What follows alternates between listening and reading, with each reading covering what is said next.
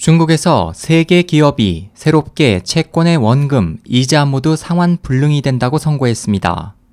이들 세 개사는 허난 삼력 탄소 제품 공사와 준한 가성 고신 화공 공사, 화얼룬 화공으로 12월 하순에 채권 원금 및 이자 디폴트 채무 불이행을 선고했습니다. 중국 신용평가사인 CCXI의 통계에 따르면 올해 중국 채권 시장의 신용 리스크 건이 벌써 25건에 달하고 그중 16건은 채무 불이행이 확정됐습니다. 지난 4월 하순 중앙정부 직속인 중국 병기 장비 집단의 자회사가 채권 8,550만 위안 약 152억 원분의 이자 디폴트를 발표해 채무 불이행이 된 첫 국영기업이 됐습니다.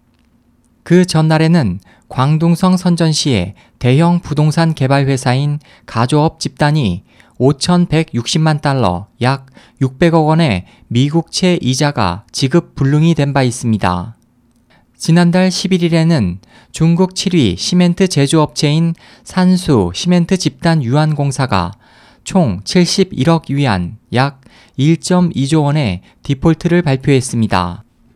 이와 관련해 경제 애널리스트들은 내년 중국 경제 동향에 대해 민간 및 국영기업의 신용 리스크가 확실히 더 상승한다고 예측했습니다.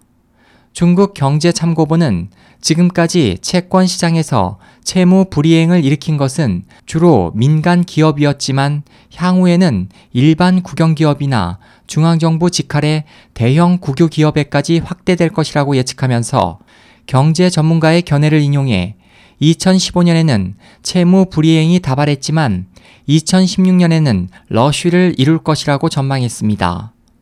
신용 리스크가 가장 높은 분야는 철강, 콘크리트, 석탄, 화학공업, 비철 금속 등 생산 과잉 산업으로 중국의 은행들 각사의 3분기 불량 채권 잔고가 2분기보다 10% 증가했다는 정보도 있습니다. SOH 희망지성 국제방송 홍승일이었습니다.